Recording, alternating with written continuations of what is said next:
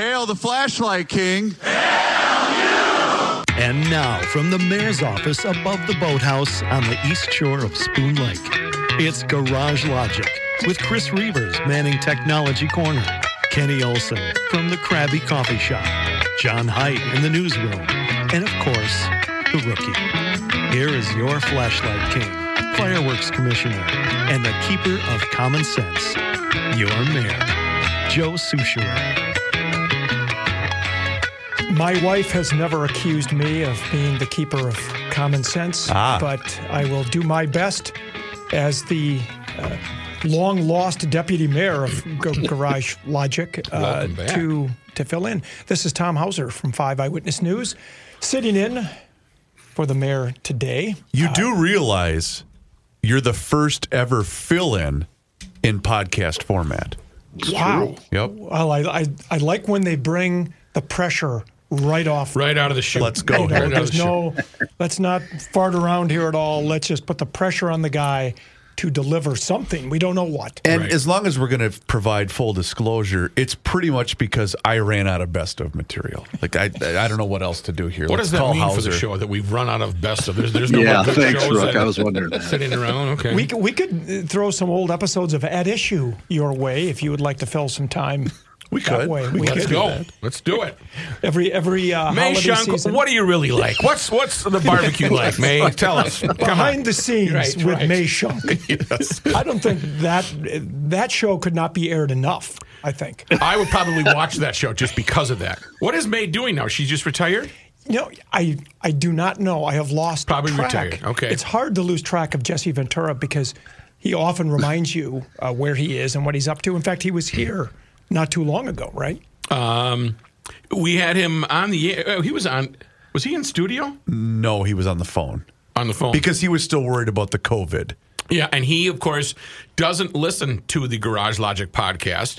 But every time I talk to him, he says, "Tell Souch what he thinks about the Tesla is." Uh, so it's just he'll just randomly out of the blue call me if he has something to say. You know, from the old radio days, I do miss your uh, occasional Jesse Ventura. It's the imitation. body. But who's the guy? Who's the new guy uh, that impersonates Will him? Will Sasso? Sasso. Will comedian. Sasso. After the show, Google Will Sasso. I got a silo full of tortillas, and he's he's just he is so perfect. He gets the thickness, he gets everything of the of the voice. He's he's. It's why he's a paid professional comedian and rookie sitting in here. I'm followed up by a fart joke, right. right? Sitting, sitting across from yes, me. Right. yes, right, exactly. the long lost deputy mayor who's been wandering uh, the woods, not near Alexandria, but anywhere else I can I can find some woods to wander. Uh, that's where I've been. How long has it been since you migrated from radio? Just to give me a frame of reference, how long it's A been? A little over five years. in? It When was did they fire us? Hasn't been that September long. of September You're of saying when did they fire us? Yeah, right. And make Yeah. us independent contractors is what you're asking. Okay, that's okay. It's not inelegant. I, I tried to say it, you know, in softer terms. When Yes. did you migrate? Yeah, migrate, that was a- It was September of 2018 is when we moved from radio format to strictly No podcast. kidding. Yeah. Wow. Yeah. Yeah. So, So it's been a even little you guys didn't remember that, Yeah. but it's been it's been five years. Yeah. Wow. Uh, and we've had a lot of people transfer over that normally would not. A not. lot of people. A lot of people like Trump. A lot of people. in in September, I had my 31st anniversary at Wow. Hubbard Broadcasting. Wow, I have that's now amazing. literally, I am 62 years old. I have spent half of my life working here. Isn't that crazy? Huh. Why does it seem like it's been two lifetimes some days? Just saying. Some, Wow. some days get so busy and stressful and hectic that that's the way it is. So you and Joe would have started around the same time. Isn't Joe on 30? Help me, Rook. Isn't Um, he? Or she might be that's- long. No, he's uh. well, he'd been doing Well, radio. Garage with Logic Royce started in 90, April of 93. Okay. Okay. And yeah. he was not full time here. He was part time for Sports Talk and then grew into that was a full time gig. it. Okay. I've been here since November of 90. I don't know how long that is. That would be, I'm going to do some quick math and say that's been 33 years, 33 years. Okay. roughly. Yeah. Uh, but it's amazing. And, and I still get lost in the building sometimes. well, and on By Dec- design. December Looking for a good 20 bathroom. December 28th, I will celebrate 40 years in the television business. I started out of St. Thomas Uh, 12 days after I graduated on, I graduated in December of 83. December 28th, I was on the air down in Austin, Minnesota. Oh wow. KAL, right? Yeah. So not a not a big move away, and you've never. You I came from leave. Austin to here. Oh, you did leave. No, I, I went um, to uh, where did I go? I went to Fort Myers, Florida. Yes, people have always asked me. So you left Austin and the Hormel strike, which I covered for two and a half years. The next thing I know, I'm doing live shots uh, about beach erosion on Sanibel Island. Okay, it It's- happens. It's akin to dying and going to heaven. Yeah. And I was all of like 24, 25 years All old. right. I'm doing stories with the I'm gonna go sun do another. Fort Myers Beach story, guys. Uh, bring a camera. I did. It's amazing when you're in your mid 20s and you work in a market like Fort Myers. Amazing how often you can work spring break stories into your schedule or anything beach related. And beach erosion, a very serious Very, problem, especially gentlemen. Do not During poo-poo. February or March. Yes, in February and March it gets really bad. Did you Even though I realize hurricane season is not in February or March, the aftermath is very horrible. So I had to get down to the beach and volunteer for live Wow. shots to be down there all day as often as I could because I was willing to take one for the team. Risking his life. Yes, Were you? Uh, did you work for Wink? Wink TV, yes. That's what it was. And did you go from there right to here then? Tom? No, no. Then I made another uh, detour, and this is where people really started to question my sanity. People thought I was genius going from Austin, Albert Lea, Rochester Right. to Fort Myers, Naples, Sanibel. Um, and then after two and a half years in Fort Myers, I took a job in Des Moines, Iowa. Oh, At the yeah, oh. see, I'm getting the same The car reaction. broke down. Did the car break on. down driving back from Fort Myers? Is that what not following. Not following. Yeah, not really tracking for you No, it's how not. I you go don't know from how. there. You a, a couple of things. I wanted. I actually liked Des Moines. I had a brother who was living there, working for the Principal Financial Group, which is their major employer, and he was a big mucky muck for Principal Financial Group. So. Uh, it's a great political town. Another St. Thomas uh, University. Um, uh, what do you call him? Alum? Not alum, but underachiever. Yes, okay, absolutely, good. absolutely. Yeah. He was such an underachiever. He retired at the age of fifty. Yeah, that was my plan. Yeah. He was he was uh, CEO of their commercial real estate division for a number of years back during the go-go days of commercial real estate. That would not be today, by the way, No. when office buildings No. are sitting empty all over. So he was a genius the way he got in at the peak and then he got out. Uh, but anyway, so I went to Des Moines and spent four and a half years there, largely because I stayed to get my master's degree at Drake University in Des Moines, and actually ended up liking Des Moines a lot. And I, you know, I'm, I'm a Minnesota guy. At the time, my mom was ill with cancer, and I wanted to be as close to her as I could be, so I could drive home every weekend. You know, little mama's boy, go Right. home and see mom Yeah. on weekends. Glad I did. Best decision I ever made. Um, and I actually ended up liking Des Moines. And then I was there until 92 and then took the Got here. job at Hubbard are. Wow. Broadcasting. So Very cool. and did you take the usual route through the uh, ranks here at HBI, where you usually start in the morning, doing um, stand ups and stuff like that, and then gradually work your way up day parts? that that is one of the avenues you can take. My avenue was I worked weekends. Oh. So I, I didn't have to work as the morning show reporter, which is Right. th- those people, by the way, those men and women who do that, that is very difficult work. It's I know. under I- the cover of darkness, you haven't slept well, no matter how much you say, oh, I'm going to go to bed at eight. No, you're not. Nobody goes to bed at Right, eight. right. Or at least if they do go to bed, they don't fall asleep Right. at eight. With me, I would fall asleep at 11. Uh, and then you got to be up at three o'clock or whatever it is. So, but I worked weekends, so I would work. Um, I think at one point, I actually, it wasn't a bad schedule. I worked Tuesday through Saturday. So I had Saturday nights off. I had Yeah. Sunday off and I had Mondays off, and then I'd be back on, on Tuesday. So, how did those uh, Mississippi River beach erosion stories go in February and March up here? Not not at the same clientele uh, hanging out on the beach, huh? Is that what it is? You'd be amazed to know I never once uh, even pitched uh, Mississippi or Minnesota River beach erosion story. Okay. How about a Spoon Lake erosion story? Oh well. Okay, I- okay. I, I maybe could have. Although I, I will tell you, I have occasionally volunteered to do any story on Lake Minnetonka in between the months of May and September. Yeah. Sure. I will It's do very any smart. story. Yep. It's. I'm not even. I'm not even talking interesting story. I will that? do any story. What was the snail species that was uh, invasion? Uh, not the Asian well, you've carp. got, we've got well, you got Eurasian milfoil, which is a plant. But then uh, the uh, the little snails that would Oh. sit on the side. Why can't I remember? Uh, zebra mussels? yeah, zebra yeah, mussel mussels. invasion. You go just go do a zebra Yeah, mussel well, in those July. are those are actually interesting. So I, I'm willing to take less interesting stories if get if it gets me on the lake. Same thing with the St. Croix River. You do not have to twist my arm to get me out on the St. yeah. Croix River. Now maybe they have some some beach erosion problems out there I'm not aware of. you might be the I investigative might- reporter on that. I- On I Beer think- I Can think in Island there, July, yeah. Yes. oh, there was. Oh, you mean where the brain cell erosion is taking Yeah. place? Yeah, yeah, yeah. on a, on a daily basis.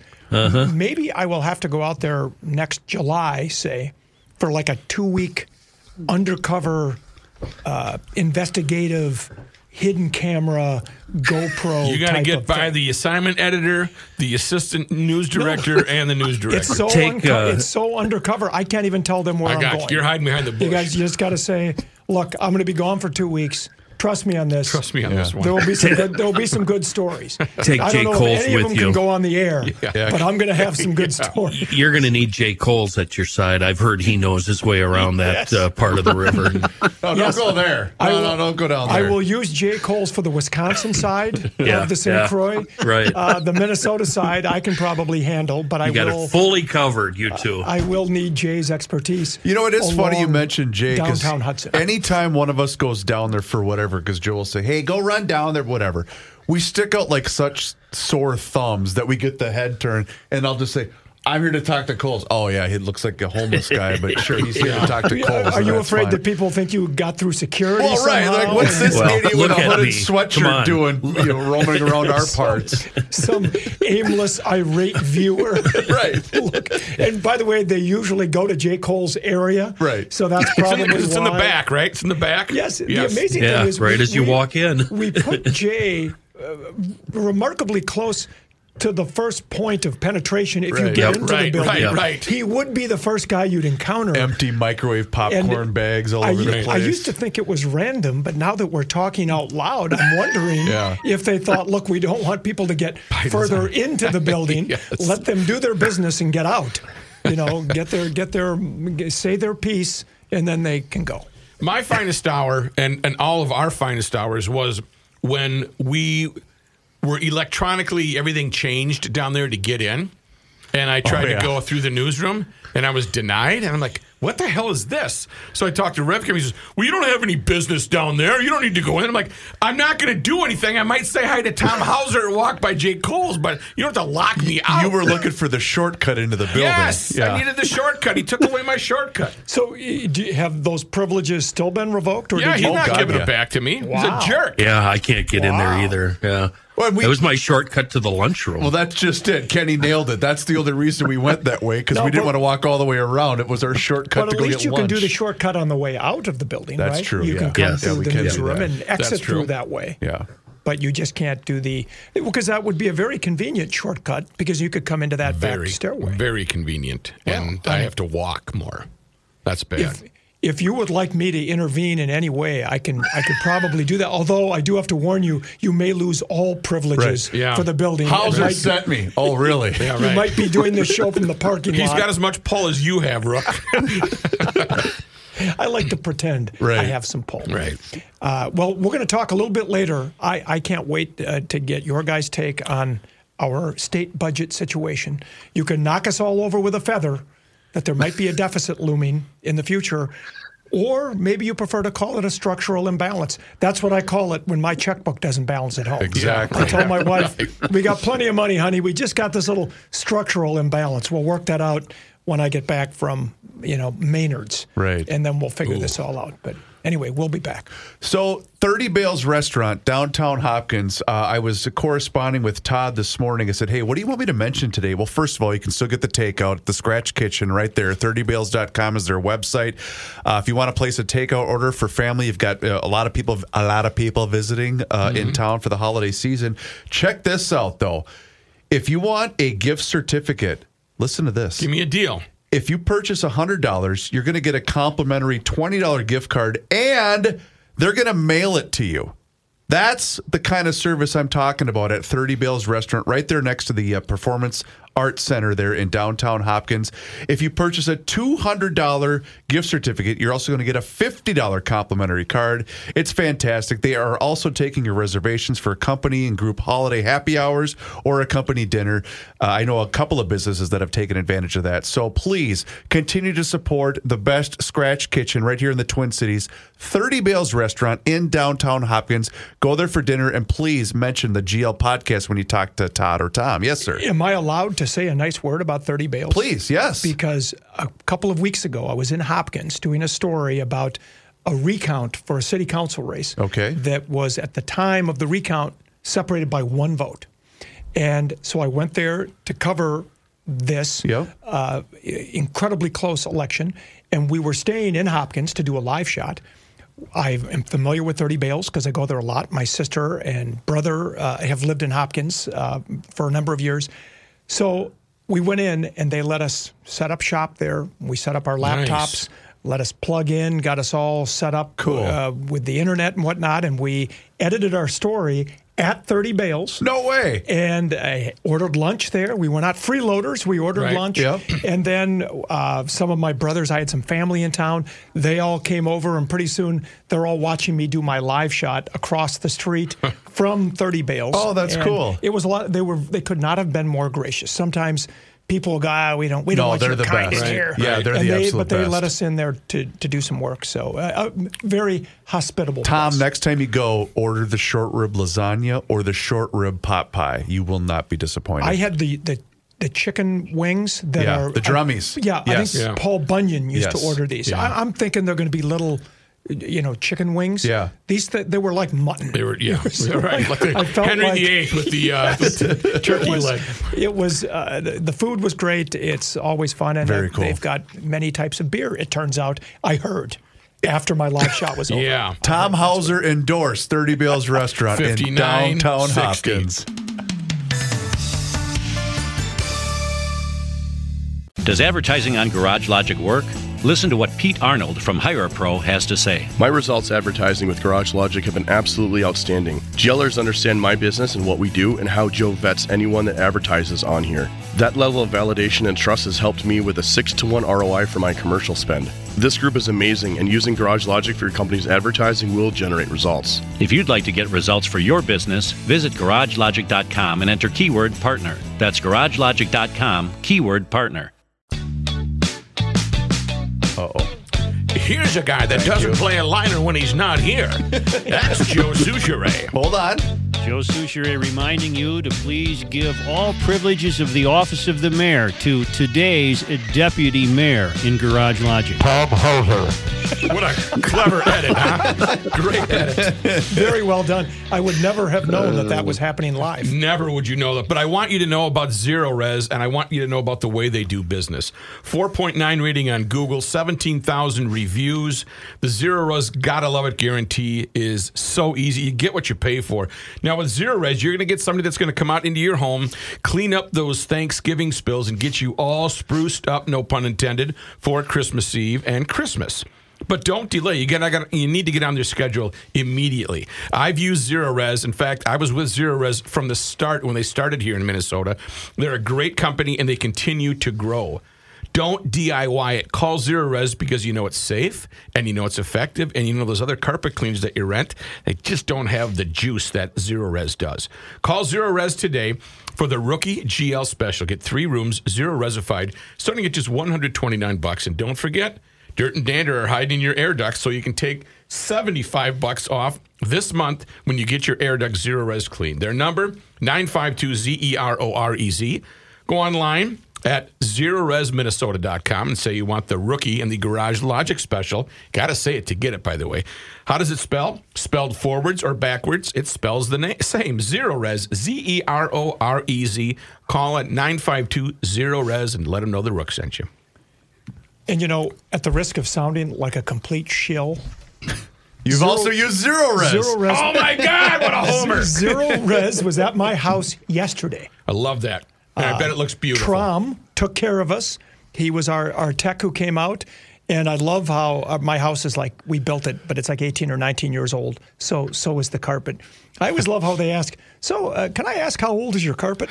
So, guys, No, here's what we're going to ask. do. We're just question. going to put the list together of all of our ads we got to do today. Let's just forward it all to Tom. Right. He's going to take it from I, here. I think I've been influenced by you guys over the years, but uh, we've used Zerorez for a number of years. But That's great. We just Same. did we did the stairs and the family room and the living room, dining room, and the upstairs hallway. And we added a couple things. Every time they're there, we say, "Hey, we noticed when we were moving furniture, this area needs to be done too." And they they did it for a They very answer the call. reasonable, a very reasonable add-on cost. And this none of this was planned, by the way. No. I just happened No, to none have of this. I booked Zerorez weeks ago to come yesterday, and they were there right on time. And it I actually, great. Rook, and I'm sorry to admit this, I used Zerorez about a month and a half ago, but I'm just too lazy to, you know, Chime in. on their Yeah, ads. thanks for your help, John. Appreciate that. Team player. Well, I, I get my carpets cleaned so rarely that I thought, boy, this is worth mentioning. That's just the way to go. on the on the internets. Right. Um, but yeah, they did a great job. So I can't wait to hear who the next advertiser is, and I'll let you know whether I've got whether I, hope got you're- anything to say. I hope you're a Mason. Stand by. Oh well, I, I imagine. Do you have a topic you'd like to discuss? Yes. Warehouse? we're- I wanted to talk about. Segueing. I've been chomping at the bit to talk uh, to anybody about the budget. Uh, I had to sit through an hour and forty-five minutes of news conferences yesterday from Fun. from the budget uh, experts explaining the budget, and then the governor, and then the DFL response, and then the Republican response, and you know, at some point, you just want to hear from people like you about what you think about uh, the budget. I'm outraged. And my, my favorite thing is this quote from yesterday from the commissioner of Minnesota Management and Budget, Erin Campbell. She does a great job, but I, I loved this quote. Let me clarify that we are not projecting a deficit, we are projecting a structural imbalance. I wonder if in a thesaurus, would those be synonymous? Are they the same thing? I don't think that's. If there's an imbalance and a deficit, I don't. I suppose you could have an imbalance crafted, going the other way. How carefully crafted are those words? Yes, pretty, uh, pretty carefully, obviously, because and here's the deal. I'm, I'm sure most of your listeners know this, but 2.4 billion dollar surplus for 24 and 25. Great news, no question about that. Until you realize that they always look ahead to the following two years, and that shows a 2.3 billion dollar uh, deficit or structural imbalance, if you want to play with the words. And so Republicans were saying uh, a, a big fat "I told you so" that that the spending that was passed last year when the budget went over $70 billion. Keep in mind, when I started covering the Capitol in 97, I think the state budget, I'd have to double check this, was around 28 or 30 billion. Okay. I think somewhere. Now it's Yeah, it's over 70, 70 72 right now. Yeah, the largest ever. And and I'm going to resist saying that's billion with a B because billion has always been spelled with a B. So I always hate when people say that's billion with a B. Like, oh, at some other time in history, did they spell it with an L? A PH. Was it a lillion PH at one had a, point, uh, and now it's a billion? Anyway, it's um, it, it, it was interesting to see the spin, but it, it makes sense because you could have knocked me over with a feather when they said the primary reason for the structural imbalance is that health and human services spending is far outstripping revenues. So, to the tune of well over a billion dollars. Um, and here's another thing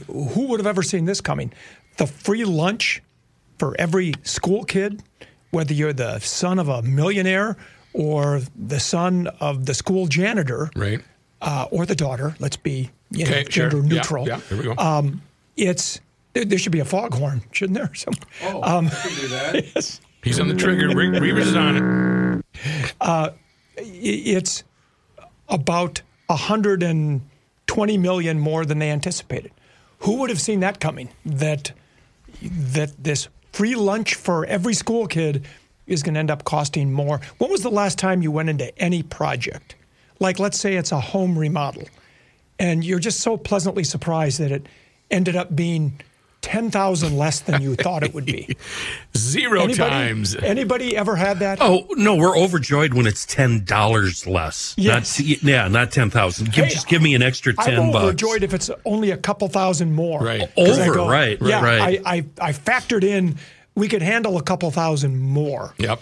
But That's my wiggle room. so, and this is what Republicans preached during the entire uh, legislative session that, you know, we do have a 17 and a half to 18 billion dollar surplus for 24, 25. So we're going to be fine for then.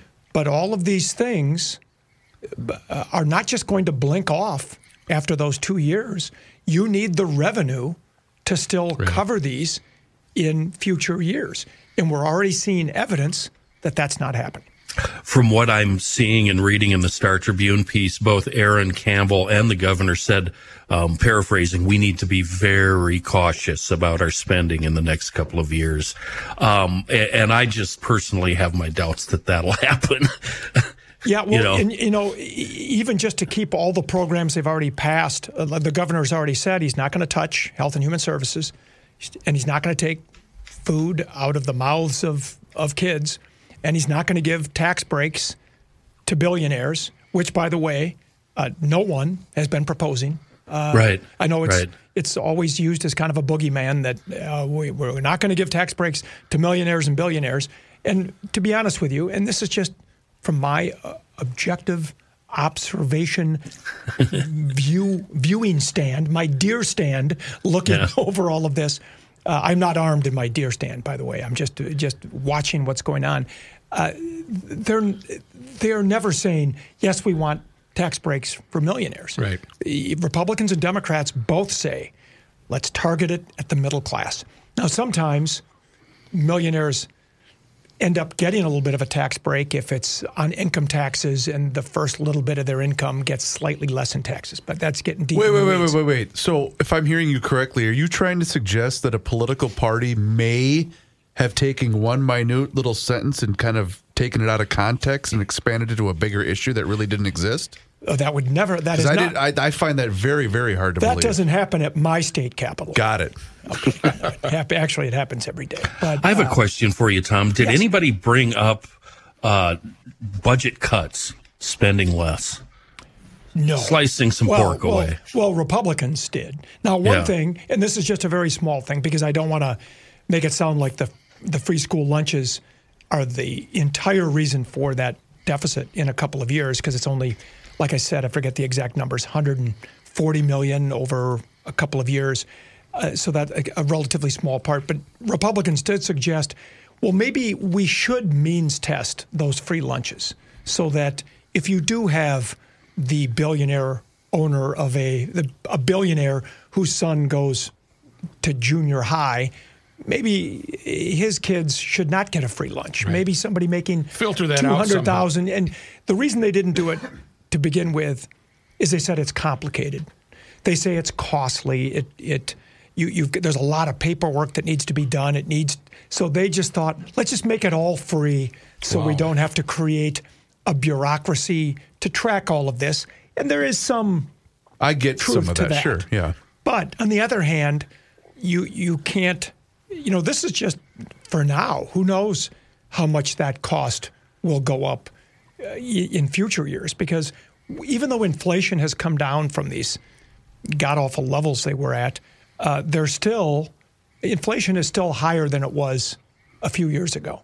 So the costs of all of these things, health and human services, long-term care, uh, you know, we have you guys are all so young, especially you, rookie. Yes, Um, very young. But there's a lot of people aging into long-term care every single day. Those programs are going to get more expensive and more expensive every single day.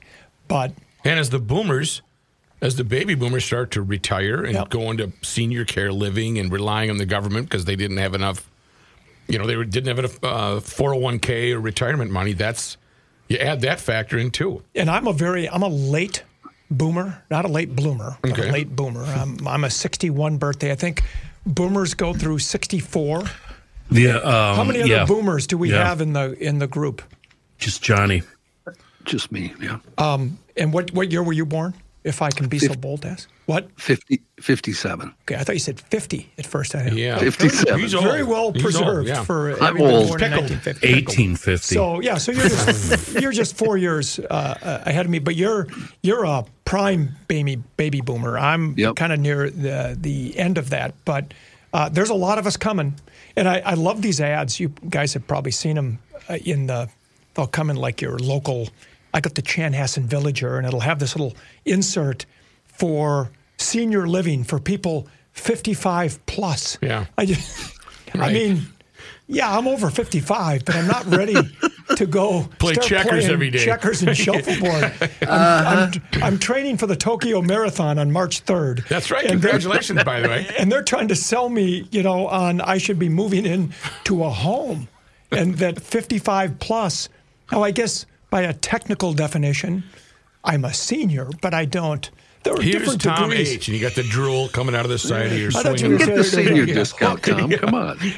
but it's I, although I, I I will take advantage of senior discounts. I was at Walgreens one day, and uh, the clerk asked me how old I was, and I told her. She goes, "Oh, well, you're eligible for the I think what is it, 50 plus or 55 plus?" ARP, AARP. I, I don't know. It wasn't Senior ARP. It was just just had to have Oh, the age, but I got a, a discount. I said, Take it bring it on, bring it on. And uh, so, anyway, how did I get onto that? Oh yeah, the fact that the budget, you know, Health and Human Services, which is where a, a lot of the spending for people who are aging and going into long-term care and nursing homes, and we all know how troublesome that all is. Uh, that is going to get more and more expensive. But to answer the question, really, other than that school lunch program, Republicans really weren't talking yet with any specificity. But on the other hand, they have no power over anything. Zero, right. But they will have ideas to try to cut spending, and they will largely, I'm guessing, be ignored. So Yes. then I have another question. Is there a chance that they won't even touch the 2.4 billion surplus? Is is that even remotely possible? They will, they will, I'm sure, try not to, uh, because I, I think they realize, especially this is an election year, so uh, profligate spending is not real uh, popular in an election year when uh, Republicans are already going to make that the centerpiece of their House elections. That and the $730 million state office building. I'm not sure how much you guys have Yeah. talked about that. But with the balcony. but there, so that there's, they are uh, going to try their best not to spend, but just with inflation and more people coming into these programs than they anticipated, a lot of these costs are going to go up, even if they don't pass new spending. It's just going to happen automatically. Then the Right. question's going to be, I think. Uh, you guys may have read, Kenny, you may have read in that article, one of you was referencing the article. Uh, the, the, somebody asked the governor about tax increases.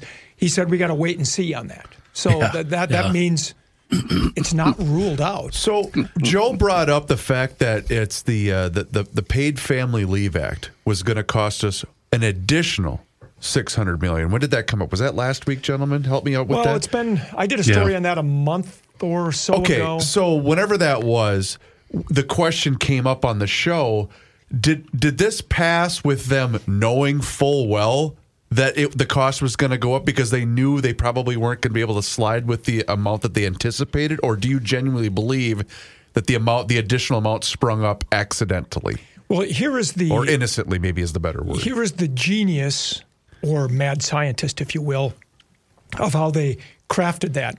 They gave themselves a lot of wiggle room because remember, you and I are going to be paying for this Yes. in all likelihood Very through our aware. employer. In in all, I, I'm not sure what uh, Hubbard Broadcasting is planning on doing, but companies have the option of paying it all themselves, the, the payroll tax, or splitting it with the employee, mm-hmm. half and half. And so I think, and I'm going off the top of my head without looking at the figures, they they were estimating it was going to be seven tenths of a percent that would be the payroll tax, so 0.70. Well, after they they had had some studies done and they looked closer at how many people are likely going to be taking advantage of this, and they did a little more actuarial work on it. They had this independent consultant who now says you're going to need to start this. I believe the figure is at 0.78. So it's already crept up a little bit. But the hmm. law says they can go all the way up to, I think, a little over 1%. So ah. in the, without having to change the law, they can do that within the existing law. So, but that, that little tweak from 0.70 to 0.78, I forget that you said 600. I think it was 600 million. it's I know at a minimum it's millions of dollars, hundreds of millions of dollars over I think maybe a couple of years. And there's a lot of people, especially the naysayers, who said this should have been kept as a private plan. Um, is just the beginning. They think they'll use every bit of that wiggle room they've been been given. So, but that's just the way state government works. State, as much as you've heard over the years from people saying Republicans have cut education spending or they've cut health and human services spending. You can go and look this up. Education spending and health and human services spending in this state or probably any other has never been cut. The projected or proposed increases have been cut, but in The actual real amount, the dollars bottom line has never been cut. Wow. Wow. It, it goes up every single year. Not as much as some would like it that to. was never with an N. what? You said never. No. Yeah. Never with an N, like billion with a B. Yes. Never with an N. Wow. Capital N, even. And so whenever you hear that, take it with a grain of salt. So and so is trying to cut this budget. Now, there are some small areas where there will be real cuts, but education and health and human services are not among them. They ain't going those, nowhere. Those needs and expenses continue to grow. And when I say needs, Yep, needs are in yep, the eye right, of the yep. beholder. Did we need free lunch for every school kid? That's Up for uh, that's Yep. up for debate, and they decided the Democrats who control the House, Senate, and governor's office decided that's what uh, was needed. So, just something to keep in mind. But as we look at the budget deficit or structural imbalance, uh, spending is never going down. Wow. So, that's what we know. That's what we Yeah, know. you Why never do go we, Why do we just accept that though? Wh- Why? Why? why I I guess there's not enough of a movement to say, you know what, uh, this is where there's no room at the end. We're we're topped out, and we can't spend more money on Well, this. Well, it's a partisan issue, Matthew. You know, it, it's look at who's in charge. You should ask the Democrats that. Yeah, it's because to, to cut education spending, you would have to completely rethink With how the- with public declining education enrollment. is done. Yes. Well, for instance, and I know we got to take a break You're here in a good. minute, You're but good. take a look at Minneapolis. Uh, a recent study showed I, I forget the exact number of buildings they have Right. that they don't need.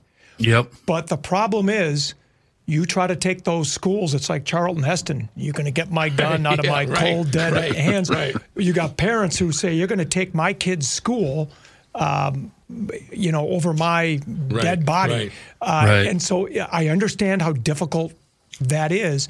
But the reality is, you need leaders who are willing to make those really tough decisions. You got to lance it and then move on. But there's not really a lot of willingness to do that.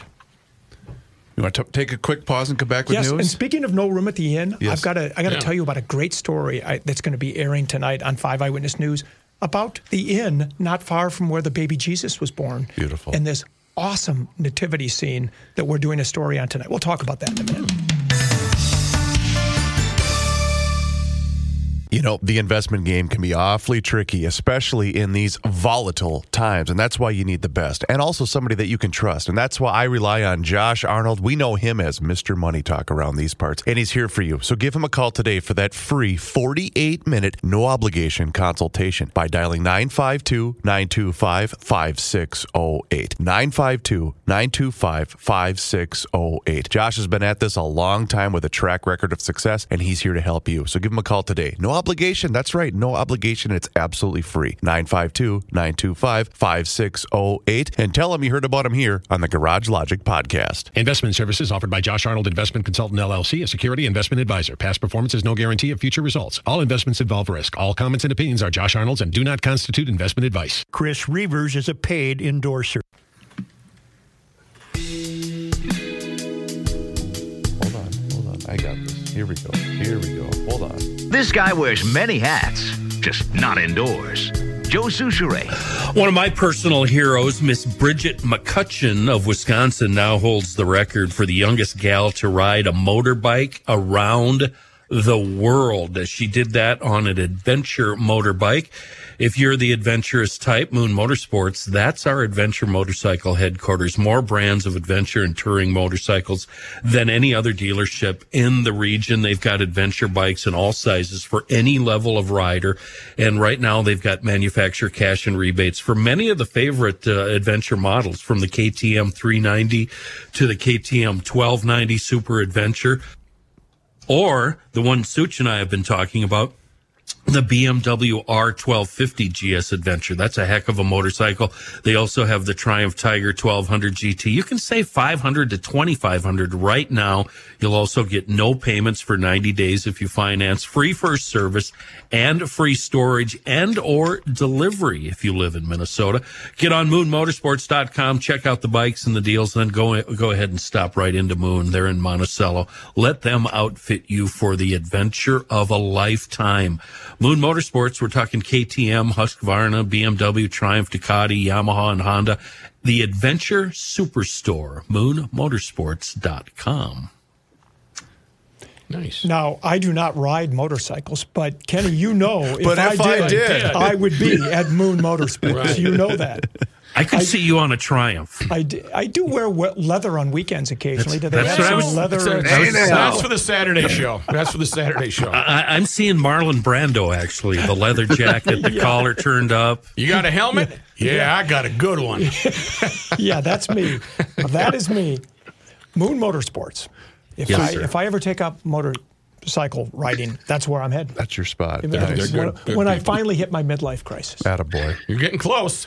Getting close to that red Corvette, huh? Yes. Or the motorcycle, the three wheeler. So you had a story coming up tonight on the Yes, five. and I just because I am so uh, thrilled by this story that just kind of came up organically when I was emceeing a fundraising event at the Church of St. Patrick in Edina, my home parish where I grew up many years ago, as we've talked about many years ago. What was and, it? Uh, Church of St. Patrick. in Church of St. Patrick, Edina. Yep. Okay. And uh, I got married there. Both my parents had their funerals there. Long history at St. Patrick's. Anyway, I was there hosting this fundraiser, and Father uh, Alan Coos, who is the pastor, says, "Tom, eh, I got to show you something." So he takes me to this storage closet and opens the door, and What I happened? couldn't believe what I'm. No. No. I, I couldn't. I couldn't believe what I was. I go, what is this? And it was these giant pieces, and by giant I mean in terms of how many feet around they were.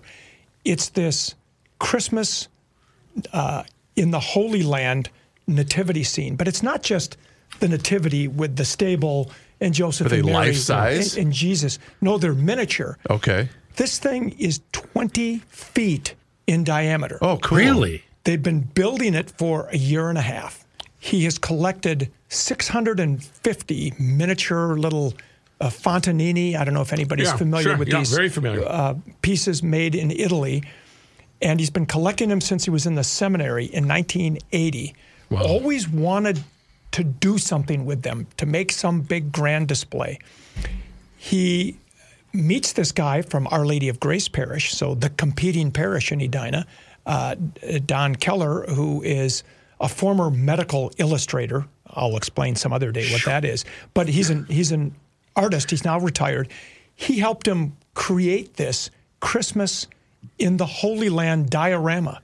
So it's 3D textured topo- topography, all uh, 700 feet of electrical lighting with 1,200 LED lights to kind of you know bring it to life. Right. Clearly, they did not have electricity back then, Right. but. I was reminded of this when you talked about no room at the inn.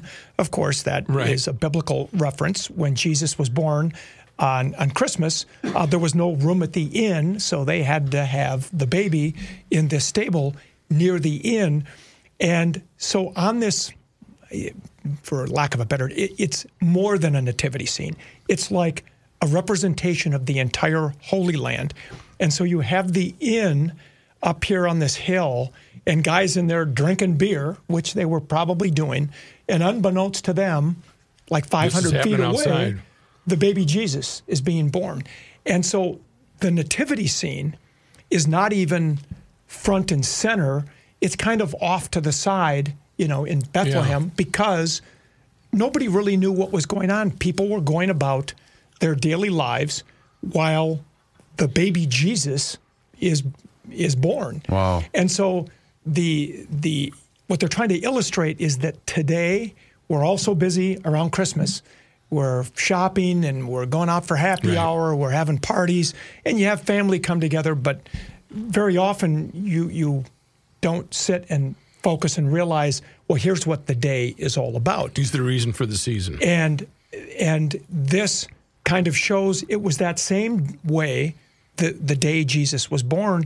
It was just something happening off to the side. Meanwhile, there's guys up at happy hour at the inn.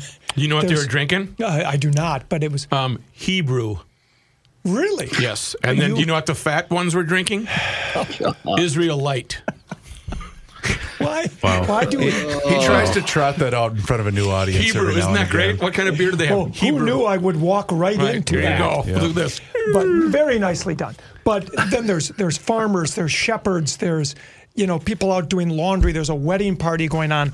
All of this happening on the day Jesus is born, and nobody knew what was happening. So it's just fascinating. We were over there this morning. I started shooting it a couple of days ago.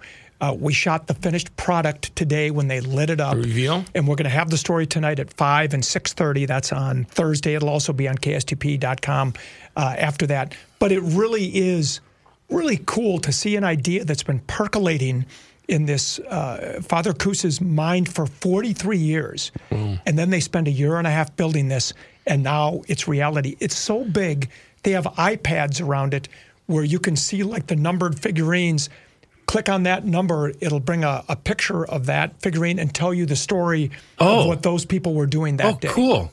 So it is really cool. Church That's, that's all the Fontanini stuff, like the guy that's uh, uh, the blacksmith or the guy, Yes. the other guy that's because the Fontanini stuff is top of the line. Oh. I had to actually look up Fontanini. I had never heard of it. Yeah. It sounds like it doesn't have a theme problem, which is always uh, Suture's um, his his You ain't gonna criticism. find Donald Duck. Yeah, you won't see uh, Barney the dinosaur or, a- anything no, like and that. They're, and they're all made in Italy, where they take their Catholicism very seriously, as you may, And- as you Yes. know. it's, Yes. i- it's not movable, is it? I mean, It's it's in it's it's in like 28 pieces on tables that it's like a jigsaw puzzle. Then they had to put it all together. They had to then string all the wiring and uh, you know plug that in, make sure that that all works, and so it all comes together. Now, when they take it apart, it'll be taken apart in 28 pieces that are all numbered. It'll go back in the storage room, and they'll bring it back out next Christmas. Wow. And is this so- going to be a situation too where traffic jams are going to be happening because people are going to seriously going to Yeah. be driving by? I, well, it, no, it's inside. It's- Oh, is I thought no, it was it'll outside. indoors. it's, I'm it's sorry. inside. Oh, okay. Um, and so it's it's in uh, the Man Center, um, or not the Man Center. Uh, Father Mann, by the way, who baptized me at Our Lady of Grace many moons ago. The late Father Mann. Uh, it, it'll actually be in the Celtic Center. I think it's called the Our Lady of Peace Celtic Center. That's just outside the main church.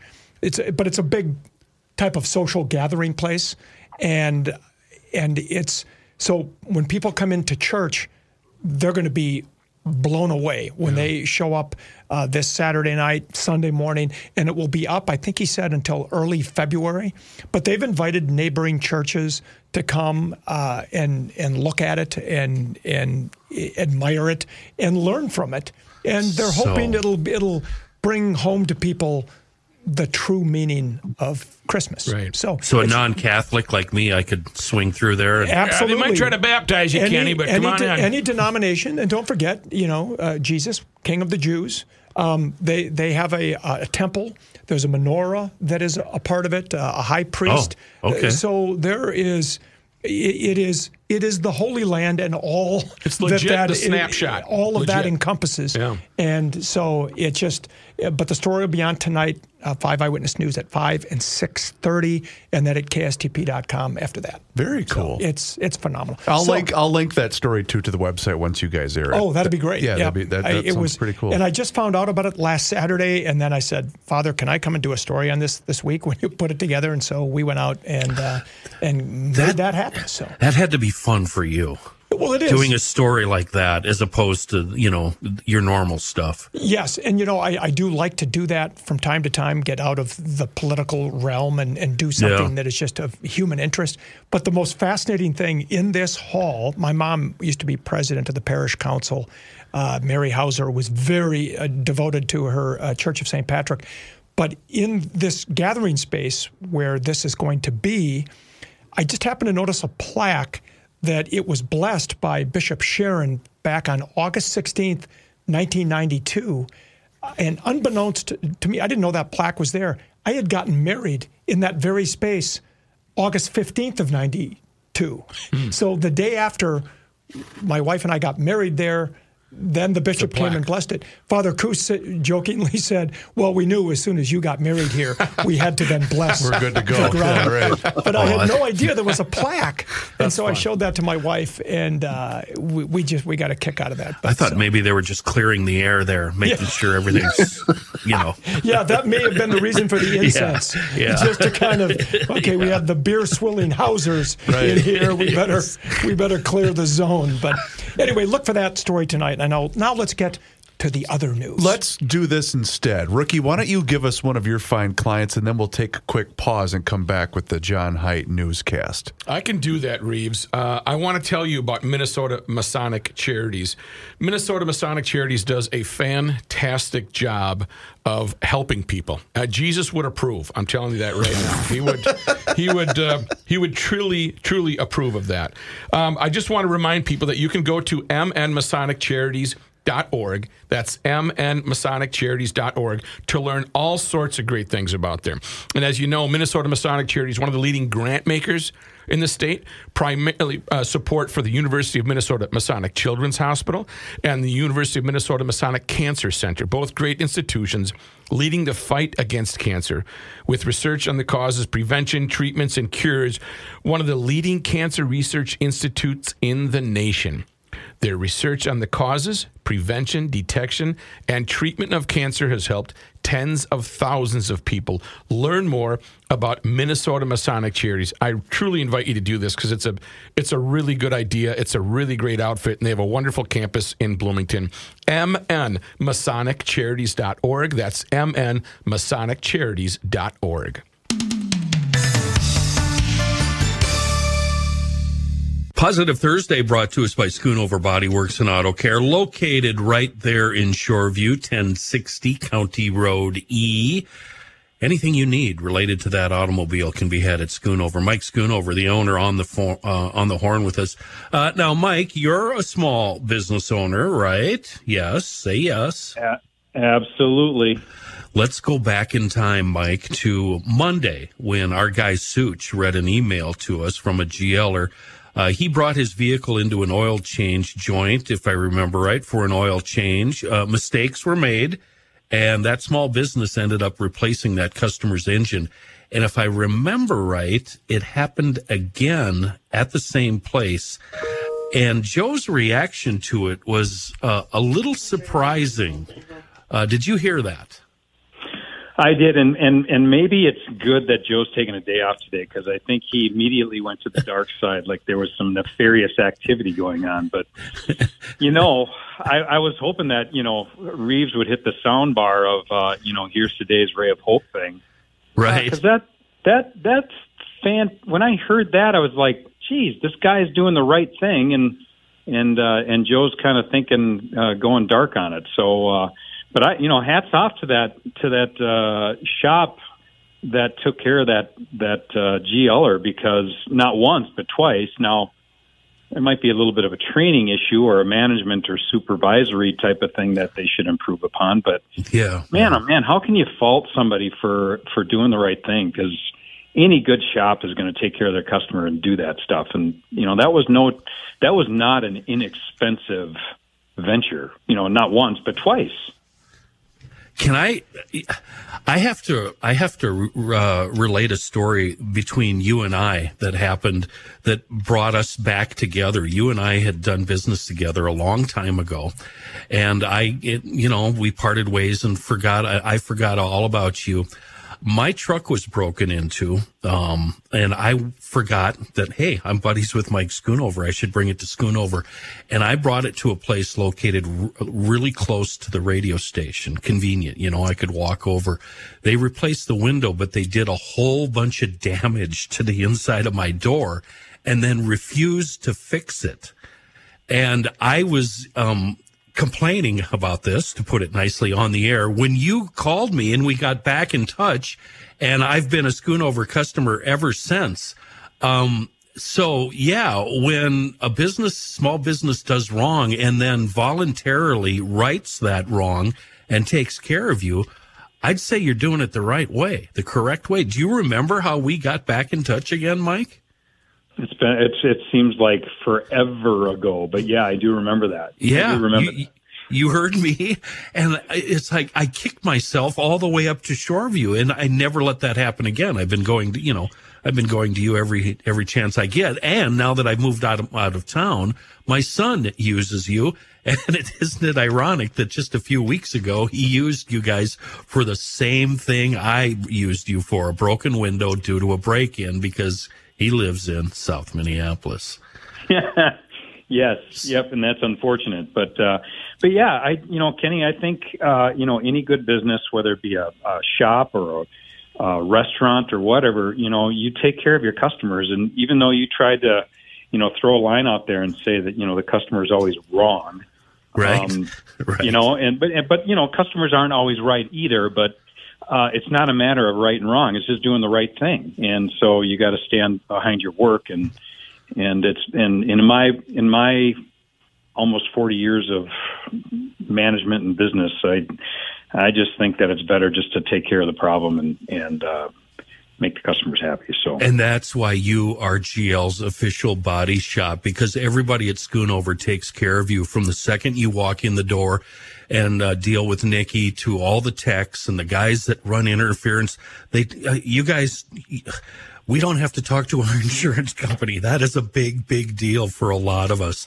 And that's one of the many reasons why we love Schoonover. Anything you need related to that vehicle can be had right there at Schoonover Body Works and Auto Care in Shoreview. They're on the internet, schoonoverbodyworks.com. I'll get this one Joe again. Soucheray reminding you to please give all privileges of the office of the mayor to today's deputy mayor in Garage Logic. a little over modulation Yeah, on that a little one. too much. I gotta Maybe bring we- it down a little You got to back off on that Right. one. But Careful, without or any, he might tell another joke. without yes, exactly. Let's before that can happen. Let's get to Johnny Heidt with the news. John.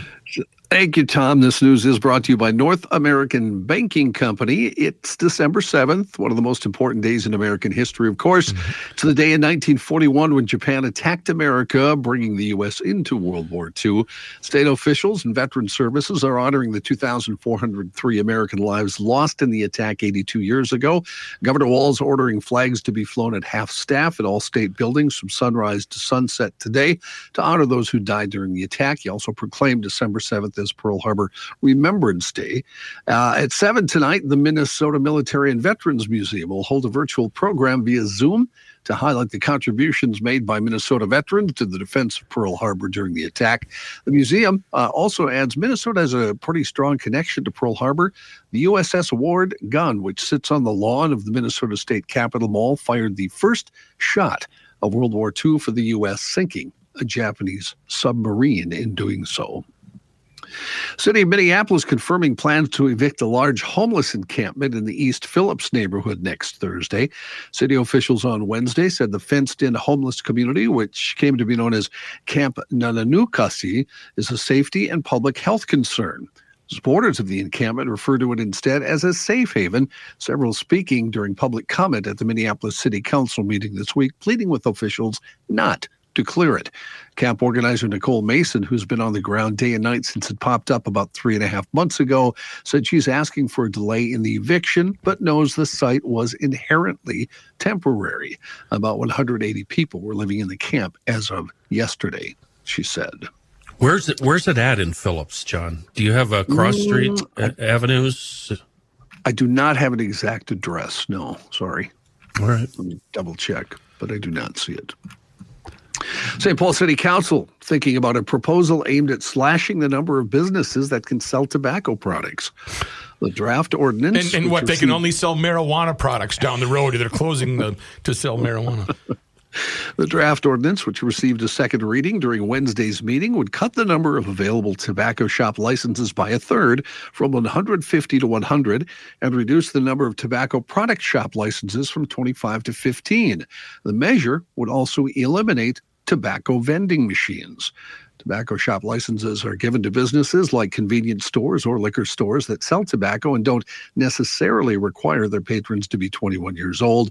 Tobacco product shop licenses are required for smoke shops that require patrons to be 21 or older, and they get 90% or more of their revenue from tobacco sales. Have at least one staff member dedicated to tobacco sales. Are, are tobacco vending machines still a thing?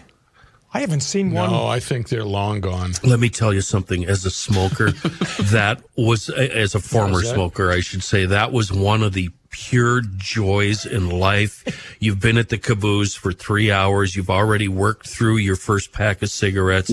Uh, you can buy them for about two bucks at the store, but you go to the machine, you shove five dollars of quarters in that thing, and you pull that lever out and let go, and it's ka-chunk, and that Marlboro red box comes down, and you're packing it on your hand. Oh my God, that was America. Can't even at its stand up straight. You know, you're leaning against the wall. And then all your friends, hey, can I bum a smoke? Well, hell yes, of course. I've got a full pack. Well, my It was question: Are they America. outlawing something that really doesn't exist anymore? I haven't seen a cigarette machine in a long time. Yeah, I I've never- haven't either. I'm trying to think the last one I saw. Yeah, it's been a while. Well, eh, thank God they're finally outlawing. Yes. After the private sector already took care of that. The demand was not there, so they're gone anyway. But now we're going to outlaw them. But Matthew, you brought, uh, brought up an interesting topic because they're going to limit the amount of businesses that can sell tobacco, and ironically, those kind of places are where you buy gummies right now and other marijuana-related um, products. Um, is that is is that what you can buy across the street here? Is there a store like that? It's a brand new store. I don't know what they sell, but it's uh, shops like that. You mean that are just going to pop up? I guess I I, I don't know. Yeah, because they're still not- they're still working on licensing these places. Well, that that Tom, hasn't even happened. I don't know if you know this, but Rookie's million dollar idea is to open up one of these shops and just call it the dope. You know, it's just going to be a shop where with, with That's his, back in with the- his picture on the marquee. That's back in the reefer aisle. and right next to Rookie's dope shop, I'm going to open up a donut shop. So yeah. Just And have I'll, and I'll have of the Dorito stand Yes, on the other and side. Doritos and Oh, Funyuns. Wonder and- Bread. yeah, yeah. All right, Johnny, back to you. The Star Tribune reporting six Twin Cities nonprofits are the latest local organizations to be surprised by unexpected gifts from billionaire philanthropist Mackenzie Scott. Scott's an author and the ex wife of uh, Amazon CEO Jeff Bezos announced that she's donating $26.1 million to six metro area organizations, part of some 2.2 billion with a B in grants that she's given to 360 organizations nationwide this year. The largest of the latest local grants is $10 million for City of Lakes Community Land Trust in Minneapolis, which helps provide affordable home ownership opportunities. Man, Is- is she it- really wasn't kidding. She's giving all of it away. And is the 26 million, is that with an M? Just Yes. trying to clarify. that's with an M, Okay. But, but the total amount is uh, with a B. The with a billions. B is, uh, overall. is what okay, she's just given away overall. trying to clarify. Well, because Okay. I'm not. If, am I mistaken, John? When when she got the settlement from their divorce, didn't she basically say, "I'm going to be giving away most of this money"? Yeah, she did, and I believe she doesn't. She do it on a semi-yearly basis, semi-annual. I Right, think. yeah, you're right. You know, here's a here's a batch of money to If- numerous places I in the mean, U.S. I'm not worried about her eating at night. That's not what I'm trying to Right. say. But seriously, she is putting her. You know, she said that she was going to do this. If my She wife, should- if my wife and I ever had this type of agreement, my wife would be done in about ten minutes. That's all there is, folks. I hope This you gal should, enjoy uh, it. Give it- That's I all. hope She should enjoy it. meet me. I, I think she'd really like me. Any money for Second Stork down there? You didn't see Second Stork's name on there? No, it wasn't one of those listed, Rook. I'm sorry. All right, maybe next year. From uh, next door in North Dakota, this is this is a horrible story. The 42 year old son of U.S. Senator Kevin Cramer crashed into a North Dakota sheriff's vehicle during a police chase, pushing it into a deputy and killing the deputy, according to authorities and the Republican senator's family. Ian Cramer of Bismarck was arrested and jailed following Wednesday's crash. Charges are pending. The name of the Mercer County deputy has not yet been released. The senator wrote that his son suffers from serious mental disorders which manifest in severe paranoia and hallucinations. Earlier Wednesday, Ian Cramer insisted on going to his brother Ike. His brother Ike, though, died in 2018. The senator's wife, Chris, took Ian Cramer to the Sanford Health Emergency Room in Bismarck.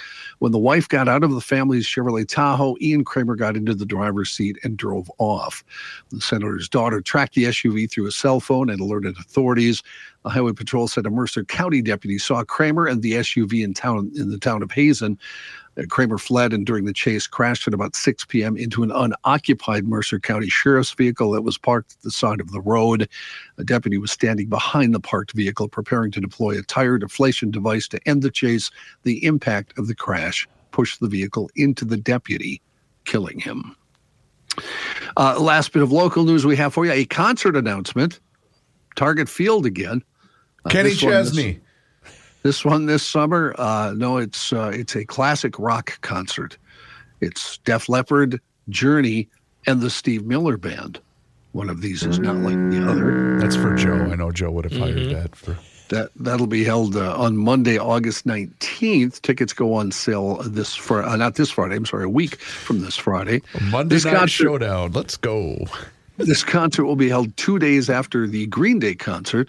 Uh, that's Green Day, Smashing Pumpkins, Rancid, and the Linda Lindas as part of the Saviors Tour. That stop was announced last month, and the tickets are already available for that one. Isn't it funny, John? These um, retro concerts like this, where they bring together these acts from the '80s and '90s. There's always one artist or band on the bill that you just really feel sorry for, don't you? That's there's one here for sure. yeah. for In this case, it's like, oh, Steve, I'm so sorry. I'm just so sorry, so sorry. Do you know the first album I ever bought was Steve Miller Band, "Fly Like an Eagle." Fly Like an Eagle. That was That's- that was the first right. album I ever bought. That- By the way, as long as we're talking about music, I'll just uh, this Throw it out showed up on my Spotify list. These are the five songs I listen to the most. Oh, now keep in Lord. mind, Whoa. this is I. I We're I have live, A, you know that. I have right? a running. I have a running iPad uh, that I mean iPad. I run with an iPad. It's very Right. cumbersome. um, I I run listening to music. Anyway, uh, "Drink in My Hand" by Eric Church was Yep. number one. "Thunder Road" by Springsteen, number Okay. two. "Born to Run," fittingly, uh, number three. Uh, "Beer in Mexico" by Kenny Chesney. There was a theme developing here. Yes. And then the last one, just because it's my favorite group from the '60s and early '70s, uh, "Sooner or Later" by the Grassroots. One of my one of my favorite bands. That's So, eclectic. Talk about a neglect. I'm all over the board. That's yeah. I um and then my my five top artists: Kenny Chesney, Bruce Springsteen, Zac Brown Band, The Grassroots, and Eric Church. There Did, you go. Which one did he write for the Ramones but kept it? Was that Hungry Heart or Born to Run? Springsteen wrote one of uh, those. I don't Not know. born to run. No, not, Not, born not- to run. not for the for the Ramones. Yeah. Matthew, are, I, I'll do my Did you, did on you it. already open that head shop? Yes, you- I did. I've got some gummies. Tom, what I've major learned over the years of working with these guys is when rookie starts to ask a music question, I don't in any way get in the way because I know how much it's going to just piss off Kenny and John. So I just kind of stay out of the way and just let the blood boil. No, and it's funny. My daughter-in-law sent me her top songs. All five were Taylor Swift. Ooh. I mean, it's just, but you know, she's 29. I'm not. Right. So, but but it, my list I like to think is a little more inclusive, a little more eclectic, and I think it's because I'm too lazy to create another running list, so I'm listening to the same thing over and over. Over and over. yes. When Springsteen met Joey Ramone oh, in Asbury Park, New Jersey, Ramone asked him to write a song for the Ramones. Oh. Springsteen composed Hungry Heart that night, but oh, decided to keep it for himself on the advice of his producer and manager, Jon Landau. Rookie, we all owe you an apology. No, it's okay. I, I, I, I like when you guys I- I challenge me. Uh, I don't. I said hungry heart. Come on. Okay. My my last music related thing, and then we'll. I swear we're going to get back to John. Um, in 1986, I covered the Monkees' 20th reunion Oh, concert. And you know how you always talk about that you feel sorry for one band. Sure. These four bands were actually pretty fun. You had the Monkees, the Grassroots, Gary Puckett and the Union Gap, and Herman's Hermits. Oh wow. It was, and I got backstage.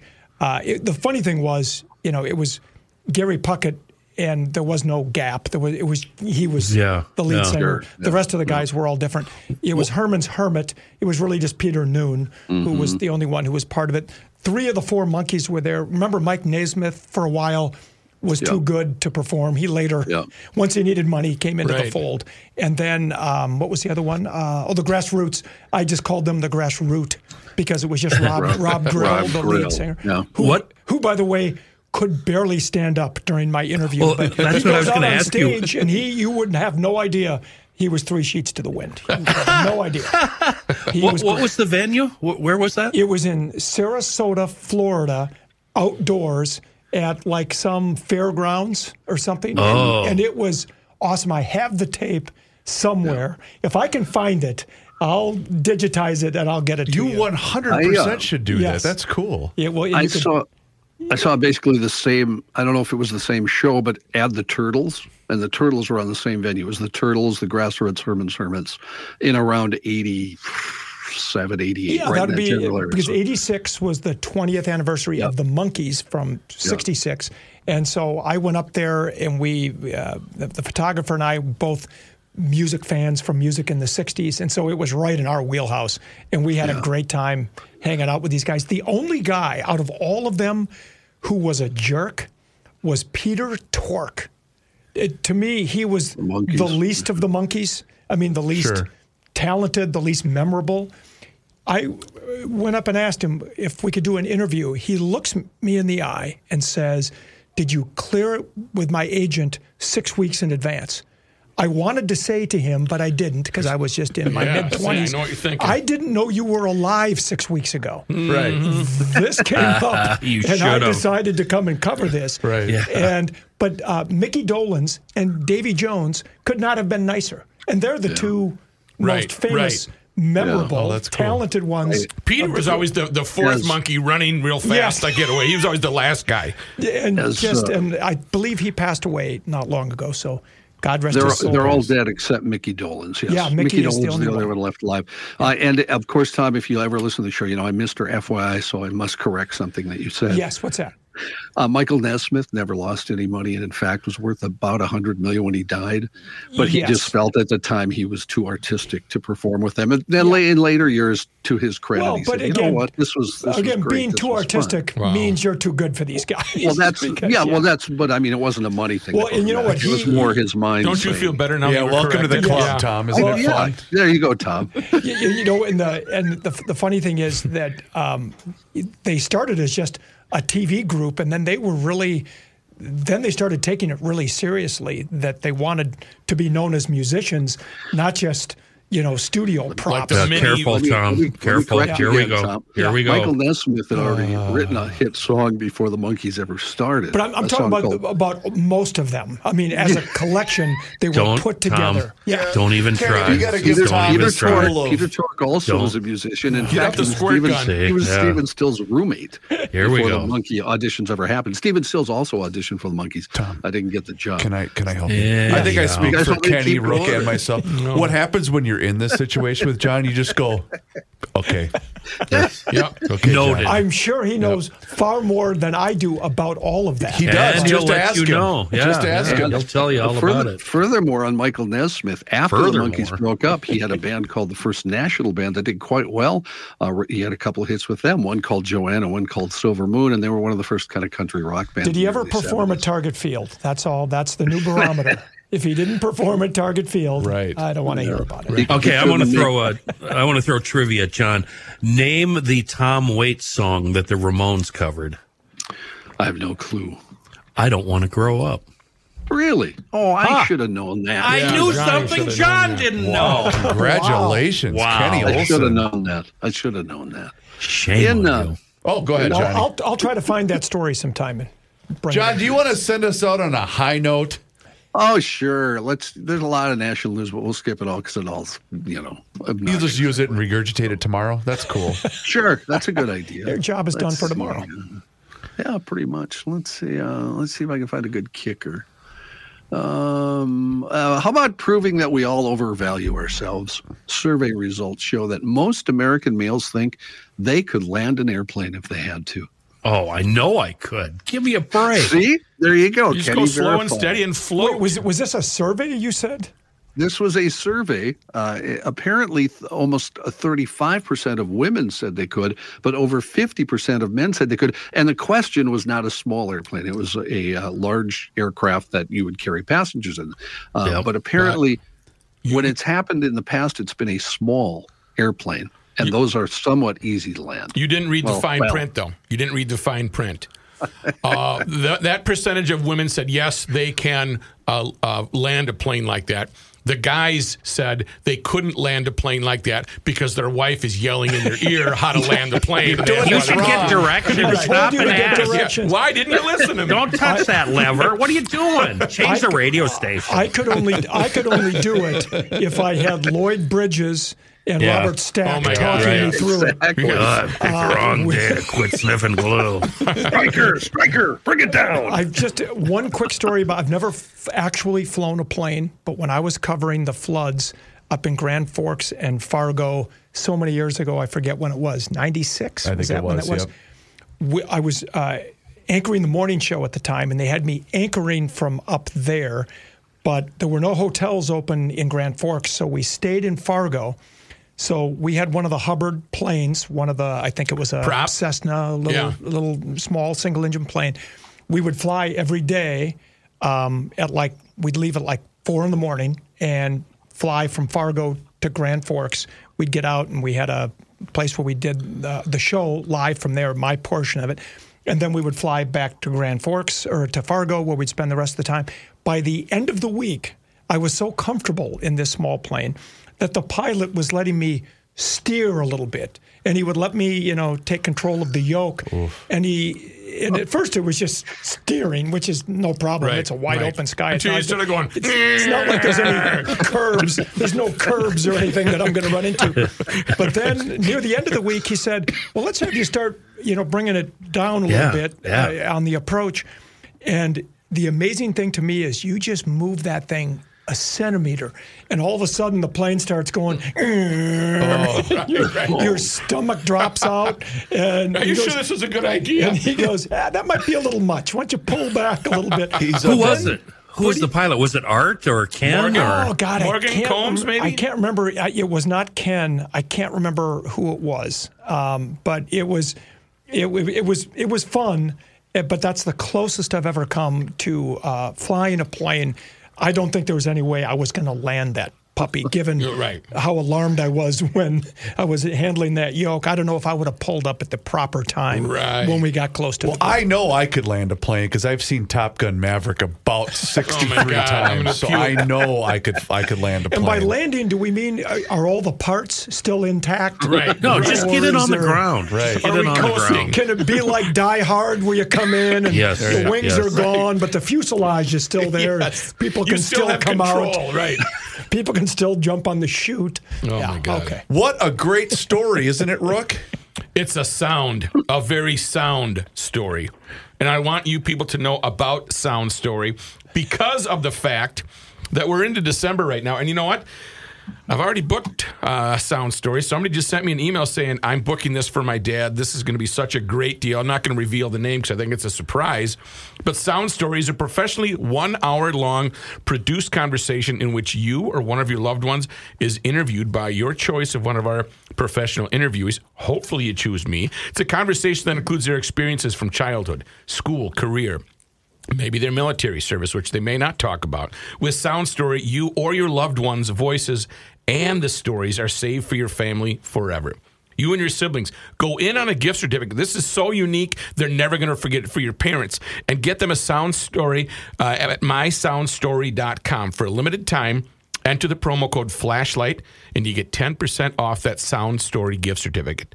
It's going to be great. You're going to listen to that podcast interview with your grandparents, your mom, your dad, your best friends, whatever the case may be. It's a gift you will never regret giving, but it's a gift that everyone in your family will love for generations. Go to mysoundstory.com, enter promo code flashlight to get this holiday special of 10% off a gift certificate for Sound Story. That's promo code flashlight at mysoundstory.com. I'm excited for you guys to do this. So order right now Sound Story for you, for them, forever.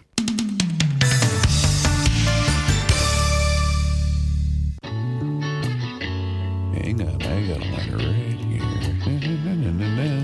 This guy wears many hats. Nope, I already played that one. Latte schmate. Here's Joe Soucheray. Were we nice to you, Tom?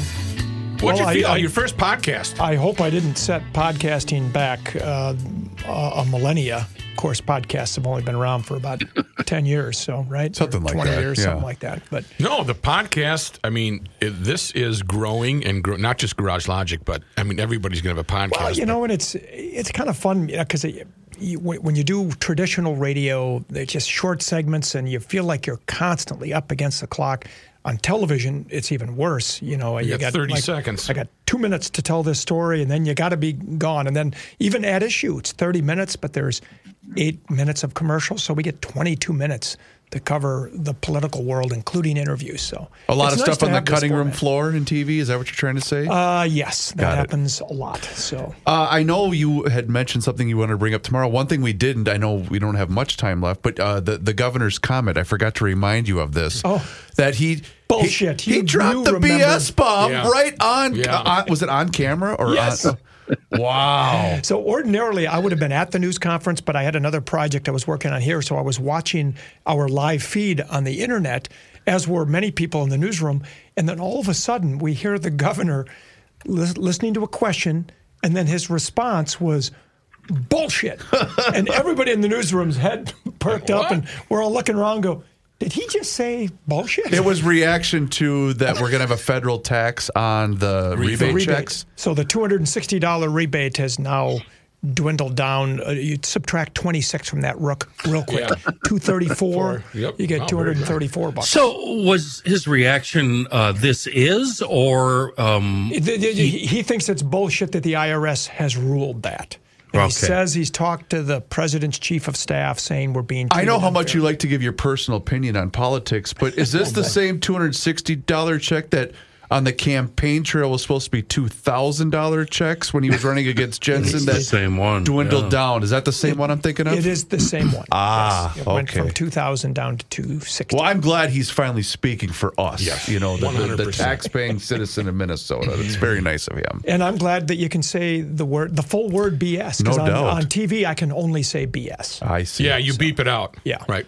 Yep. Uh, before we go, don't Oh, yeah. forget, GLers, the GL Holiday Online Auction. Starts tomorrow, December 8th, runs through the 14th, where you can save up to 70% off of your retail price on some amazing items. Some of those items include a five night, all inclusive golf vacation for two in the Dominican Republic from Escape With Us Vacations, a riding lawnmower, trimmer, and blower from Tri State Bobcat, an ice fishing trip from Ballard's Resort, three different e bikes from EcoFun Motorsports, a Canadian fishing trip at Fletcher's Lake Resort, gift certificates to the Grand Ole Creamery, Institute of Non Destructive Testing Certificate Program, and OsteoStrong 12 month memberships. All you got to do, visit garagelogic.com and enter the keyword auction to view items and bid. We are not eligible, but Mr. Hauser, you and anybody else would be eligible for that specific uh, holiday online auction.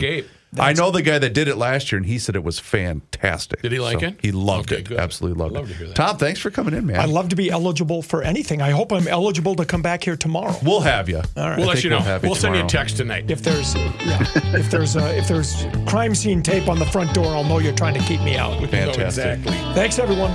Thanks, Tommy. Hey, folks, if you want to go to YouTube and you want some free entertainment, you can uh, subscribe to Garage Logic on the YouTube page. It is free of charge. And also, you can go to garagelogic.com, become a member of the town council for $10 a month or $100 for the entire year. You can, um, uh, what is it, eavesdrop on the pre show, during the breaks, and post show. Yes. It's pretty entertaining. There are many jokes that we say off the air. So check that out. That's garagelogic.com. And uh, you will entertain yourself. What a great gift for someone, too, by the way. That's nothing. Check it out, garagelogic.com. It is time once again that we pick up that phone. We make that call to our guy, Mr. Money Talk. Josh Arnold is with us once again here in Garage Logic, and now's the time for you to do the same. So do not delay. Do exactly what I did and pick up that phone and dial 952 925 5608. That number, once again, is 952 925 5608. You call that number, you get Josh, and he is there for you for that free, yes, I said free, 48 minute financial consultation. He's always going to give you the straight talk. He's never going to give you the sugar coated advice. And he's on the line with us once again here in Garage Logic. And J- today, Josh, you would like to discuss Google's Bard and also Taylor Swift. Taylor Swift. How do you like that? I'm not even a Swifty, but do have to give a little shout out to Taylor Swift for her impact on the economy. Taylor Swift, as many of you are aware, was named Times Person of the Year. I think that's going to increase Time Magazine's viewership this year. But Taylor Swift, in and of herself, is an economic machine. If she wears something, Swifties go out and buy it, helping to boost some of the companies involved in the fashion industry. When she puts on a concert, and she's put on a lot of concerts this past year. Each one of her concert date weekends generates the equivalent of the income and economic impact of one Super Bowl per weekend. From what I understand, Taylor Swift has had over 50 some weekends. I do believe she's generated somewhere north of $4.3 billion, not only of economic activity, but revenue or, excuse me, of ad addition to the, uh, the gross domestic product. That is huge. huge for one individual. So many, many companies are able to benefit from the Taylor Swift effect. And then if I add to that the Beyonce effect, and that's not, that adds not only to concert dates, but also to, to movies. I'm not going to go, go out and say, go buy, you know, some of the, the movie companies that are out there, but it looks like people are still spending money on experiences. And from what I understand from people who are close to me, namely my girlfriend and her daughter and my daughter, this phenomena is mega. And that's not Microsoft, Alphabet, Google, Amazon, and Apple, but this this extends to companies, small companies like Live Entertainment, among others. but the effect is uh, massive. People are spending, and I do believe I've talked to, about this before. People are spending money on experiences, and they're not spending money on underwear. To me, that would look like I'd want to buy those companies that promote experiences as opposed to buying companies that promote underwear. Here are a few examples, and of course, bear in mind that past performance is no guarantee of future results. Some of the recommendations that I make may be unsuitable for you, but here's some companies that you know would benefit from this this effect, including some of the aforementioned mega companies, but also companies like, as I said, Live Entertainment, Bookings.com, Expedia, Airbnb, and of course you do have to get to the show, so you're probably going to take an Uber. So there are just a, a few of the companies that could see a benefit from the Taylor Swift and Beyonce effect. Somebody might bring up Disney. Well, Disney has got some significant problems that'll take a while to overcome. So that would be a stock at this point that I'd want to avoid. I did mention Google and Bard. Google stock has bumped up today on the introduction of an enhancement to their Bard artificial intelligence product called Gemini. And that in demonstrations has proved very, very interesting. And I would pay attention definitely to the move in artificial intelligence. Excellent advice, Mr. Money Talk, as usual. You heard him, GLers. Now's the time for you to pick up the phone and make the call for that free, yes, I did say free, 48 minute financial consultation by dialing 952 925 5608, where you're always going to get straight talk and never, ever, ever sugar coated advice. Josh, once again, thank you so much for the time and the chat. Have a great rest of your day, a fantastic weekend, and we'll talk to you again next week. Chris, I look forward to it. Investment services offered by Josh Arnold Investment Consultant LLC, a security investment advisor. Past performance is no guarantee of future results. All investments involve risk. All comments and opinions are Josh Arnold's and do not constitute investment advice. Chris Reuvers is a paid endorser.